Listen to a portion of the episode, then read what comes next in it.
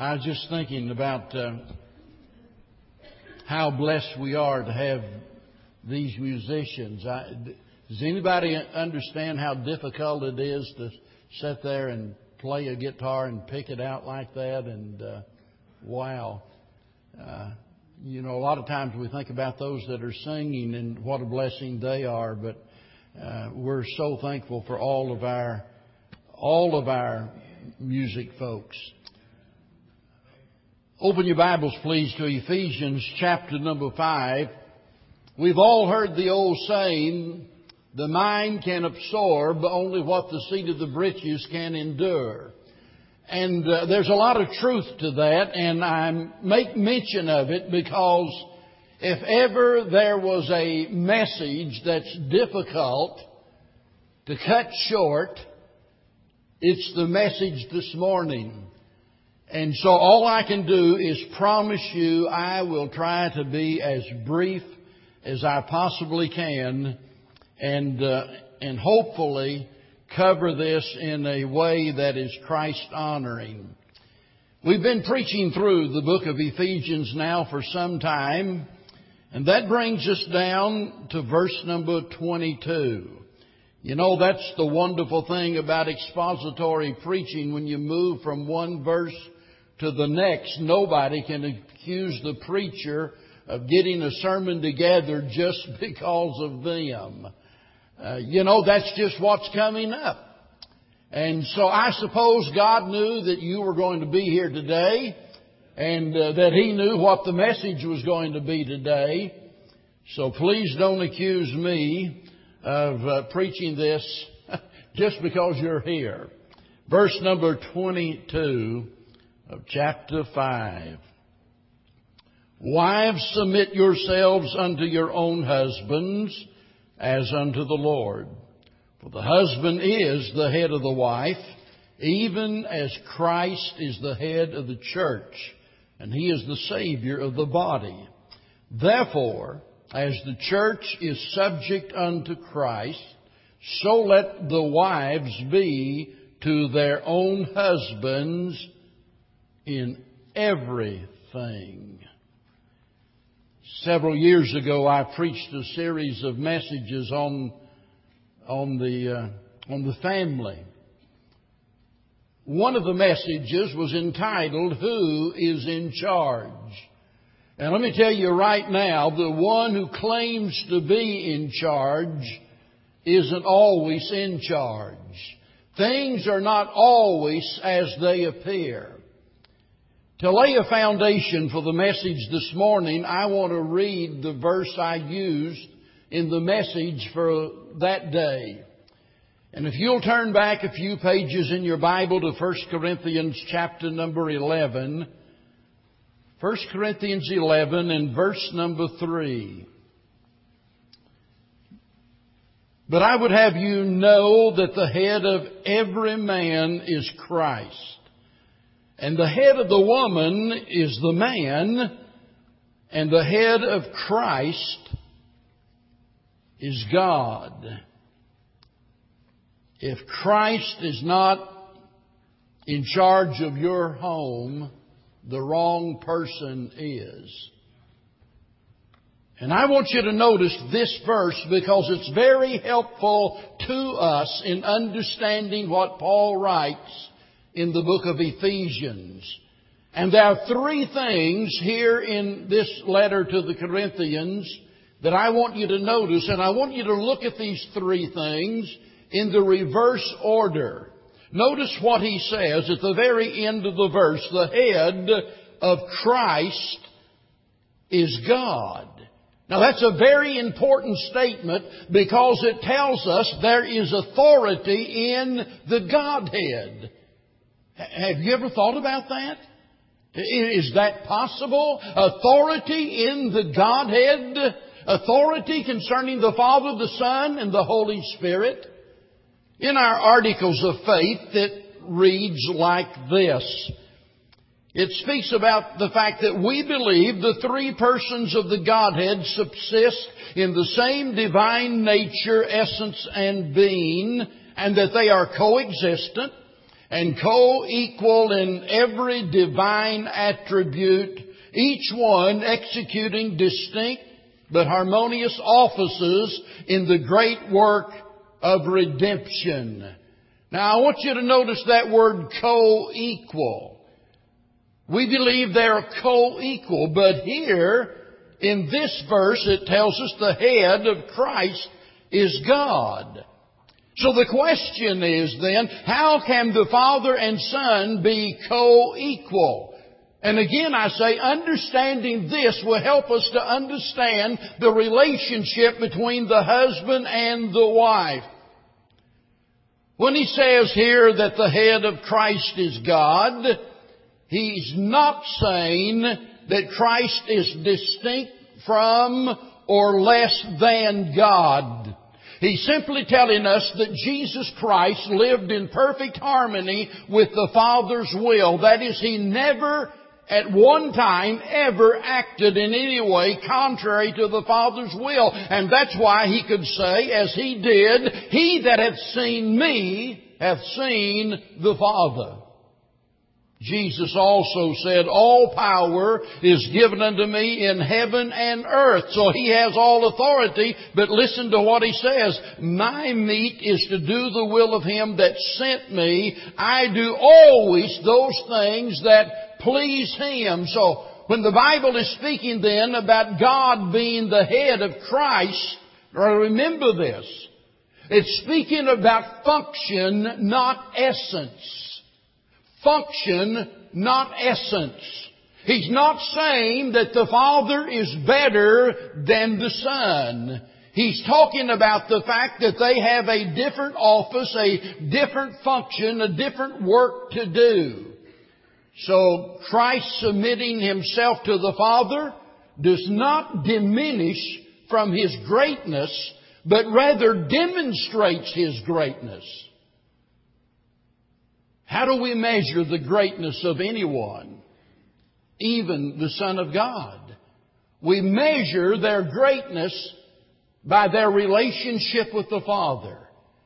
So when we think about the Lord Jesus Christ, we see that rather than Him being belittled in any way, or His value lessened in any way, Jesus demonstrated His goodness and His greatness by the fact that He lived His life in harmony with the Father. They played different roles. They functioned in different ways regarding our salvation. Each part of the Godhead did. The Holy Spirit didn't die for you on the cross. Jesus died for you on the cross, right? Now they're co-equal, but the function is different. So, the head of Christ is God. Now notice the second statement. The head of the woman is the man. Now this is the doctrine that is so hated by the feminists of this day, and they've tried to explain it away. Some have flatly accused Paul of being a woman hater. But that doesn't change what the Bible teaches about the subject. God made us social beings. God established a plan that would promote social order and human happiness, and that plan could not be any clearer than what it is. In fact, if you look back there in chapter 11 again in verse number 8, he says, the man is not of the woman, but the woman of the man, and neither was the man created for the woman. Listen to me, if you think your husband exists just for you, you're wrong. Neither was the man created for the woman. He's not here for you, but notice, but the woman for the man. The creation of the woman was for the man, not vice versa. She was put here, as the Bible says, to be a helpmeet to the husband. She is his completer. You see, God created man incomplete. And woman is the completer. She is his helper. And the Bible clearly says the head of the woman is the man. Now, notice the third statement. It says, and the head of every man is Christ. Now nobody would deny that, surely. Well, why is it that we would accept that statement and not be willing to accept the one just before that statement? That the head of the woman is the man, and notice the head of every man is Christ. Now there's two problems involved in the matter of a man being the head of the home. Number one is neglect. He refuses to accept his responsibility. The other one is abuse. In other words, the man uses his position to bully his wife and children and insisting that they obey him. So those are the two problems in the man being the head of the home. Now, if we're going to live peaceably with one another, it's essential that we understand what our roles are. And that's true in everything. Let's suppose you're operating a business. Everybody can't be the, the, the, uh, uh, the, the business manager, for example. Everybody can't be the president of the company. There has to be somebody that's in charge. There has to be a line of authority. If you're playing the game, the same thing's true. Somebody's got to be the coach. Somebody's got to be the quarterback. Same thing's true in the government. The same thing is true in the church. The same thing is true when it comes to raising a family there must be rules to regulate action, and anytime you have rules, then you have to have somebody that is in charge. And God has ordained certain people to be leaders. And you look through the Bible and you find it very clearly that God has set some in positions of leadership. Now here's the point. When I rebel against the lesser authority, I am in rebellion against the higher authority. If I refuse to obey the authority that God puts over me, I am in rebellion against God Himself. When the children of Israel murmured against Moses, the Lord said, they've not rejected you, they have rejected me. And we need to keep that in mind because all of us have somebody that is over us. Now, let's talk about submission and authority. There's just two simple things I want us to remember this morning. First of all, very briefly, the need for authority, and then we'll talk about the nature of submission. The need for authority. God is a God of order. God has appointed certain people to positions of leadership. We know that's true in civil government, do we not?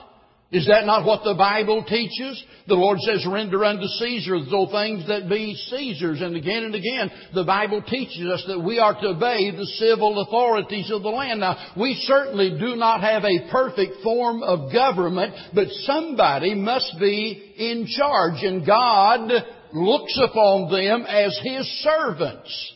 It's true not only in the civil sense, it's true from the ecclesiastical sense. And by ecclesiastical, we're talking about the church or the religious sense.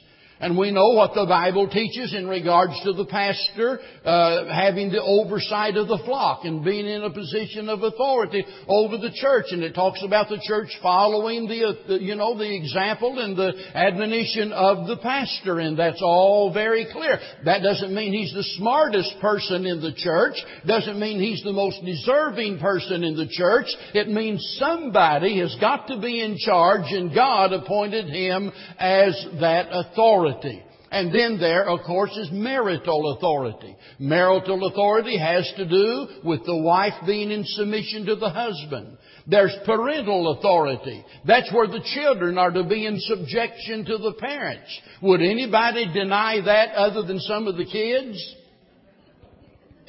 Every parent here would say, yes, indeed, the children ought to obey the parents. And those same parents that expect the children to obey them oftentimes do not fulfill their role as a husband or as a wife. Ladies, listen. You can't expect your children to be in submission to you if you're not in submission to your own husband, you see. I don't know of hardly anything that's more despised by the world in general than what we're talking about here this morning. It'd be a whole lot easier for me to preach about heaven. In fact, I could preach about hell easier than I can preach about this. I'm telling you, because a lot of people despise this. A lot of preachers are running scared, and they've even taken that part out of the marriage vows that talks about the woman obeying the husband. Well, let me tell you right now, it's still in mine and I still use it. That's exactly what I say. And if you don't want me to perform the ceremony, you go find some compromising, pussyfooting, back scratching, ear tickling, compromising preacher to do it. Because I'm not changing what I believe. Listen, I'm more concerned about offending God than I am about offending somebody. Now I want to get along with everybody, but I am not going to compromise what God says just so I can make you or anybody else happy. This is not a popular subject. But somebody says, and this is usually the argument, somebody says, yeah, but don't you know that we're all created free and equal, you know. That's what they say. But let me tell you, if you think if you think this movement today of the feminists and so forth is all about more money, you know, and the same money for, for doing the same job, if you think it's all about that, you're wrong. There's more to this than meets the eye. Let me tell you right now, and if I had time, I could just have quote after quote after quote that from the lips of the feminists, from the lips of the homosexual, uh, the homosexuals. Listen, listen to this statement here. This has to do with the North America Man Boy Lover Association, NAMBLA. Did you realize even such a thing existed? If you hadn't had your head in the sand, you've heard about this dirty, rotten, filthy, stinking, sinful organization. They believe they believe that they ought to have the legal right at any age to engage in sex with anybody else. In other words, it's just a society of free love. And let me tell you, they're after your kids too, whether you realize it or not. So if you think that this is all about being free and being equal, equal rights, you're wrong. It's all about rebellion. Do you want to know where that leads? Go home and read Romans chapter 1, the last half of that chapter, where you find that man gets to the bottom of the barrel doing things that are against nature. Listen folks, that's what it's all about. When we talk about the woman being in submission to the husband, we understand, we understand that that doesn't mean he's smarter or better than her. By the way, we're not all created equal anyway.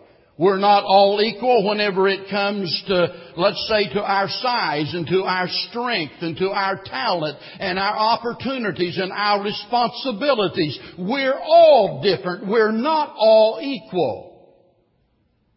Now, from the legal standpoint, you might have the same opportunities as somebody else, and that's fine. But we're not talking about that. We're talking now about function. We're talking about God-given responsibility. We're not talking about superiority and inferiority. We're talking about different roles, God-given distinctions, difference in function. That's what it's all about. And so instead of us screaming about we want our rights, we need to think about God's rights. It's God's rights that have been offended, folks. They come along and says, oh, well, we know that's what the Bible teaches, but Paul was just a woman hater. Try to explain it away some other way. I tell you what, I'm just going to stick with what the Bible says and let the chips fall where they may. Surely we see the need for submission, but now let's think about the nature of submission. I'm going to give you a bunch of B's. You might want to jot these down to help you to remember, and I'll be brief as possible. First of all, the basis of submission is the Word of God. That's the basis of submission. And listen, folks, if, if, if, if we're not going to follow the Bible, what in the world are we going to follow? You see, if the Bible is not our standard, what standard do we have? If the Bible is not the absolute truth, how can we say that anybody is right or wrong? And then everybody's free to do whatever's right in their own eyes. Let's go out and rob banks, slit throats, do whatever we want to do. And we don't have any right to, you know, tell somebody we ought not to do that. That's what happens when you throw the Bible out. That's what happens when you go to the extreme, and let me tell you, man always takes it to the extreme eventually. So the basis of submission is the Word of God. The badge of submission is respect and obedience. The word submit means to rank under. In other words, it was a military term. It spoke about lining up or getting in order. To rank under. So when the Bible says to submit yourselves, it's talking about you getting in your proper order of authority. That is, that you line up behind the authority that God has placed over you. Now, if we were just talking about submission in general, we could sum it all up by saying it simply means an act of obedience. That you submit to me as an act of obedience, and that's all there is involved in it. But we're talking about this from the Christian perspective.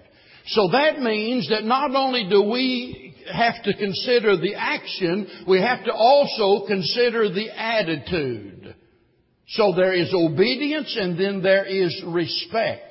And clearly the Bible says here, the Bible is, is implying in these verses here that the woman is to be obedient to the husband, to submit herself to the husband. Now notice, in order to illustrate that, Paul used the example of the church.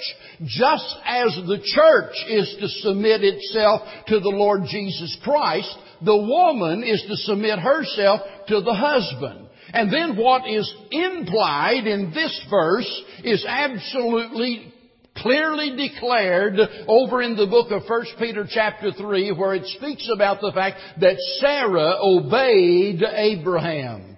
Obeyed Abraham. Even calling him Lord. So obedience is involved. You'll remember that Jesus Christ Himself rendered unto Caesar that which was due by virtue of His position.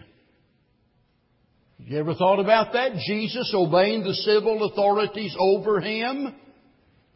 Do you? We should.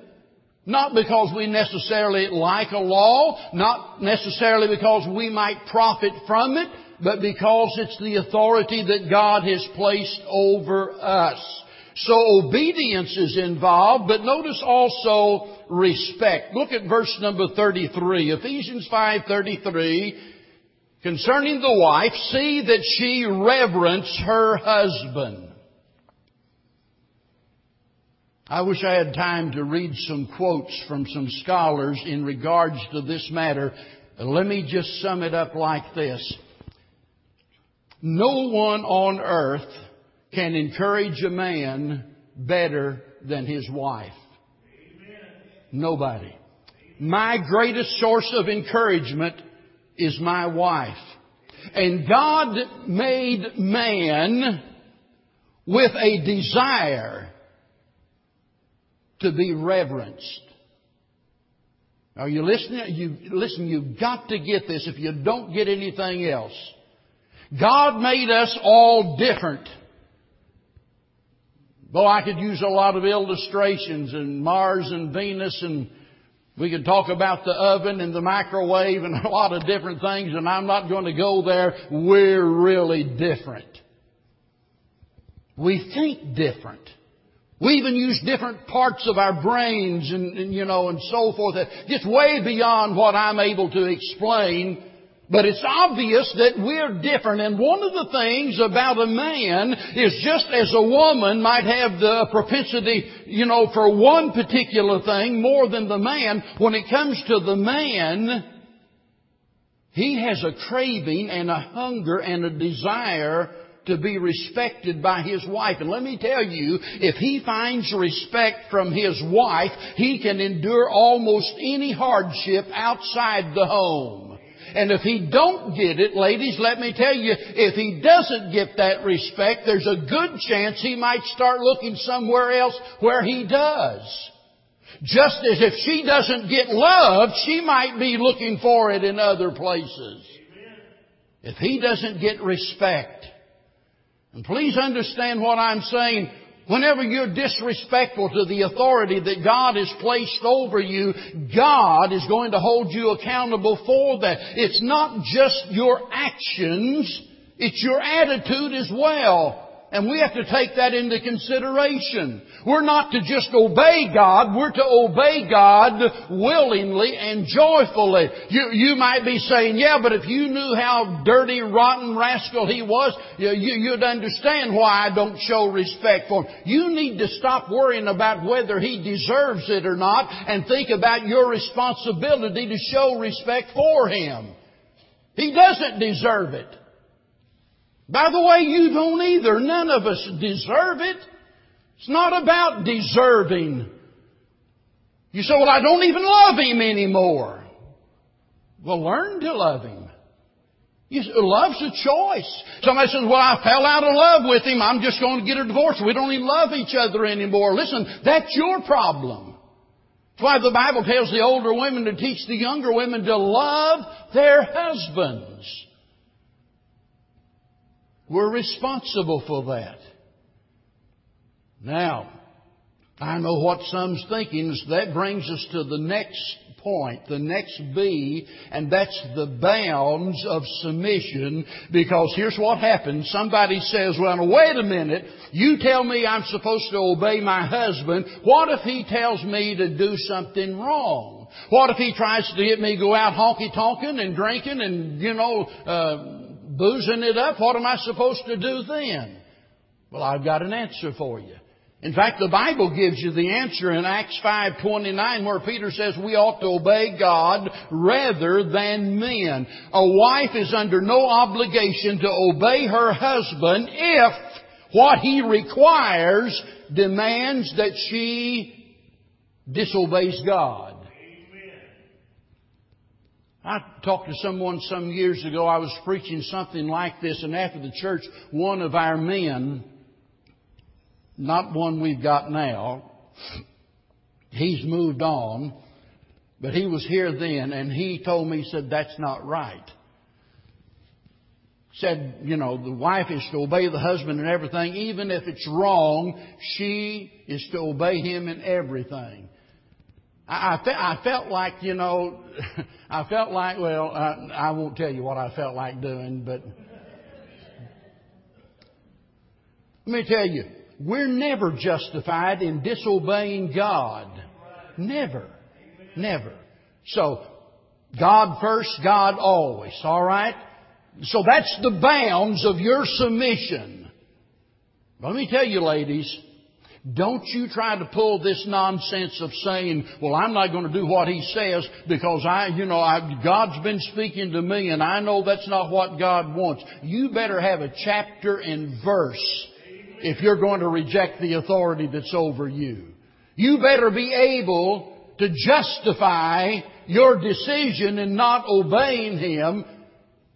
And the grounds for that better be the Word of God. Now, what about the benefits? Well, the benefits could be summed up like this, just saying blessings. That can involve social order.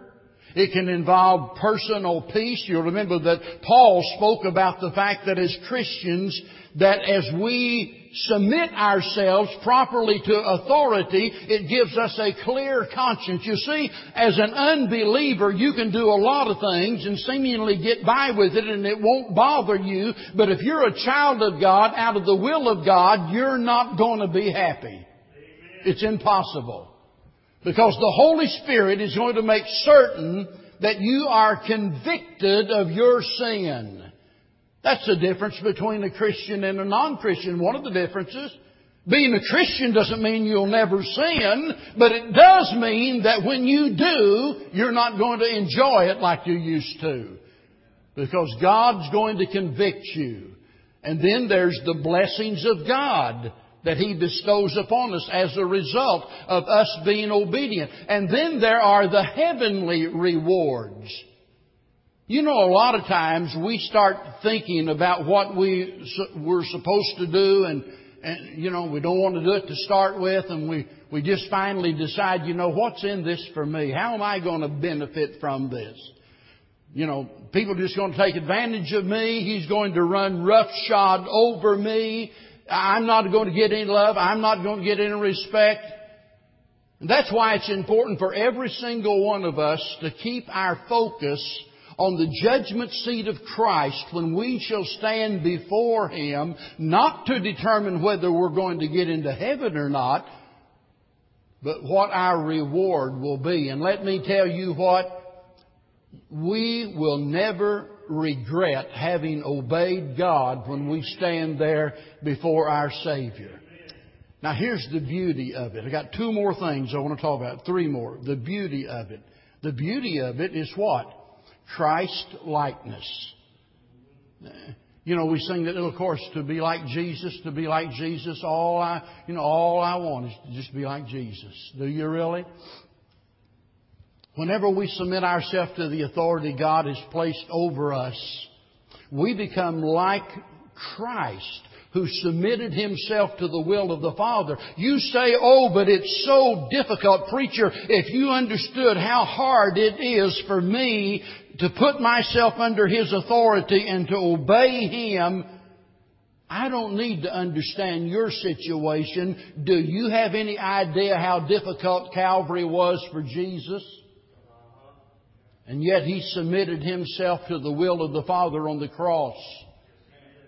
Never complaining about it, but did so with joy. That's the beauty of it. Nothing, listen, nothing in our life is Christ-like if we're living in rebellion against Him. You want to be like Jesus? Line up. Get under the authority God has placed over you. Now there's a bunch of barriers I don't have time to talk about.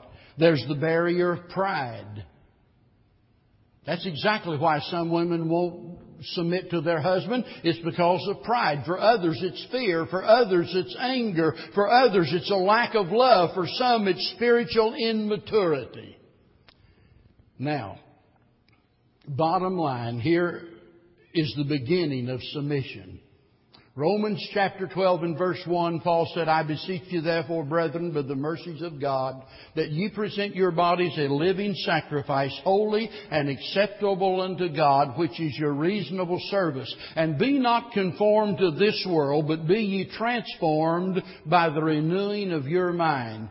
That is the beginning of submission. If there is a secret to relationships, good relationships, it's right here. The key to everything has to do with our willingness to submit ourselves to God. You see, the problem's not really with your spouse. The problem's with you. And when I'm willing to present myself as a living sacrifice to God, then I'll be willing to do whatever He commands me to do. That's why our society's in such a mess. We're not willing to submit ourselves to God. How important is this?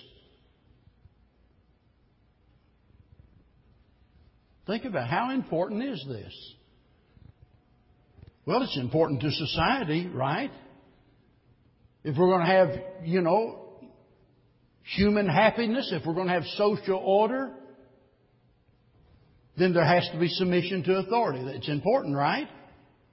Well, let me tell you, it's not only helpful there and it's not only a blessing to us, but the most important thing of all of this has to do with our attitude toward God.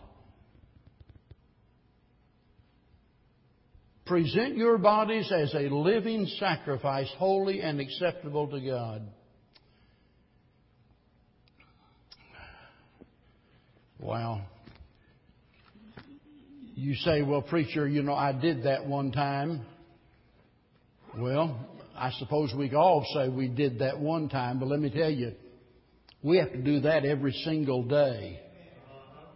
Every single day. To submit ourselves afresh and anew to the Lord. I'm so glad I spoke to someone even this morning that was expressing a, a, concern about, about their family. And I tell you, all of us ought to be concerned about our family. Amen. Fellas, listen. You need to step up and be the leader in that home. Love your wife as Christ loved the church and gave himself for it. You've got an awesome responsibility. And ladies, you need to get behind him. You need to be there at His side as His helpmeet. And you can't expect the kids to obey God if you're not willing to submit to the authority of your husband. That's serious stuff. Our kids are going to behave or misbehave many times based on what they see in us and the inconsistencies they see in us. And here's the way they reason it out, and I guess they've got a good reason to do so. If mom and dad have a right to rebel against God, so do I. I mean, if mom and dad can drink, why can't I drink? Listen, let me tell you, I'm on the side of the kids on this. You got a right to do it, they got a right to do it. And they see this hypocrisy in our lives, and what do they do? They rebel. Some of us remember back, you know, in the 60s and the 70s where the, you know, the key phrase was rebellion against the establishment. It was actually rebellion against God, but listen, this hypocrisy brought a lot of that on. We really care about our families, then we're going to have to line up according as God has appointed us. Dad, get out there in the front of the line and be the husband God wants you to be. And ladies, you get right there behind him. You might be smarter than he is. You might be better than he is and a lot of other things, but that's not the issue. The issue is God put him in a position over you when it comes to authority and you rebel against Him, then you've rebelled against God. What do you do about that? You repent of it, just like you do any other sin. That's what we ought to do this morning. Whatever our sin is, just come bring it before the Lord in sorrow and repentance. Let's stand. Father, I realize this morning that maybe some of the ladies feel like they're being picked on, and I realize that some of them are going through great difficulties and they've they've had many hardships and and I understand that, but Lord help them to to believe with all of their heart that not only is your way right, but it's really best. And not only is it best, it's the safest route that anybody can take. And even though it's contrary to our natural desires, contrary to our flesh, help us, Heavenly Father, to be willing to submit ourselves to you as that living sacrifice to present our life and let you use it any way you choose. So we pray in Jesus' name. Now as we lift up our voice in song, listen, God may be speaking to you about something entirely different than this, but it always gets back to the same key issue, and that's the matter of submission. Will you submit himself, yourself to Him this morning while we sing? Whether it's for salvation or baptism or whatever it is, you come right now while we sing.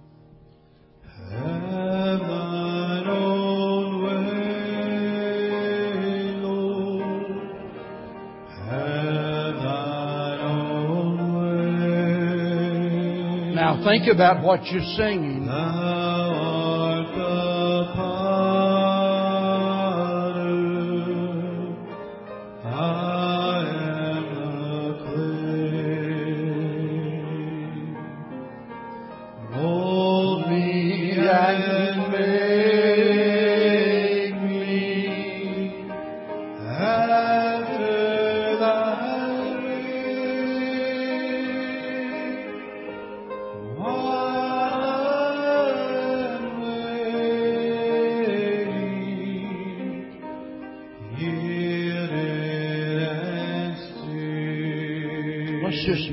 Heads as the musicians play. They play softly and as you think about what it is that God would have you to do. And listen, you don't have to say anything to me. It might be instead of coming to me, maybe you ought to go to your husband and just say to your husband, I'm sorry. I've, I've let myself get out of line.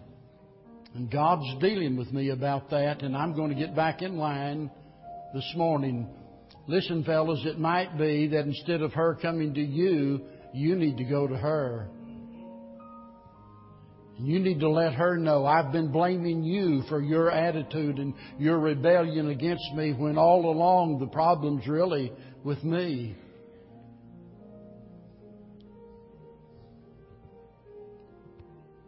Whatever the case is, folks, listen, we need to deal with it.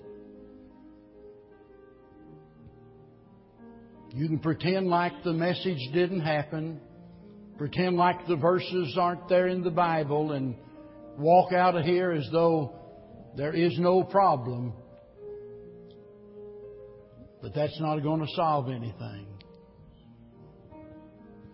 Thank you so much for your attention this morning and just pray for our services each and every week that we'll see God work in our lives and change us and accomplish His will. Brother Rex, God's be with you. Lead us in prayer as we close. Remember the reception for our guest in the fellowship hall.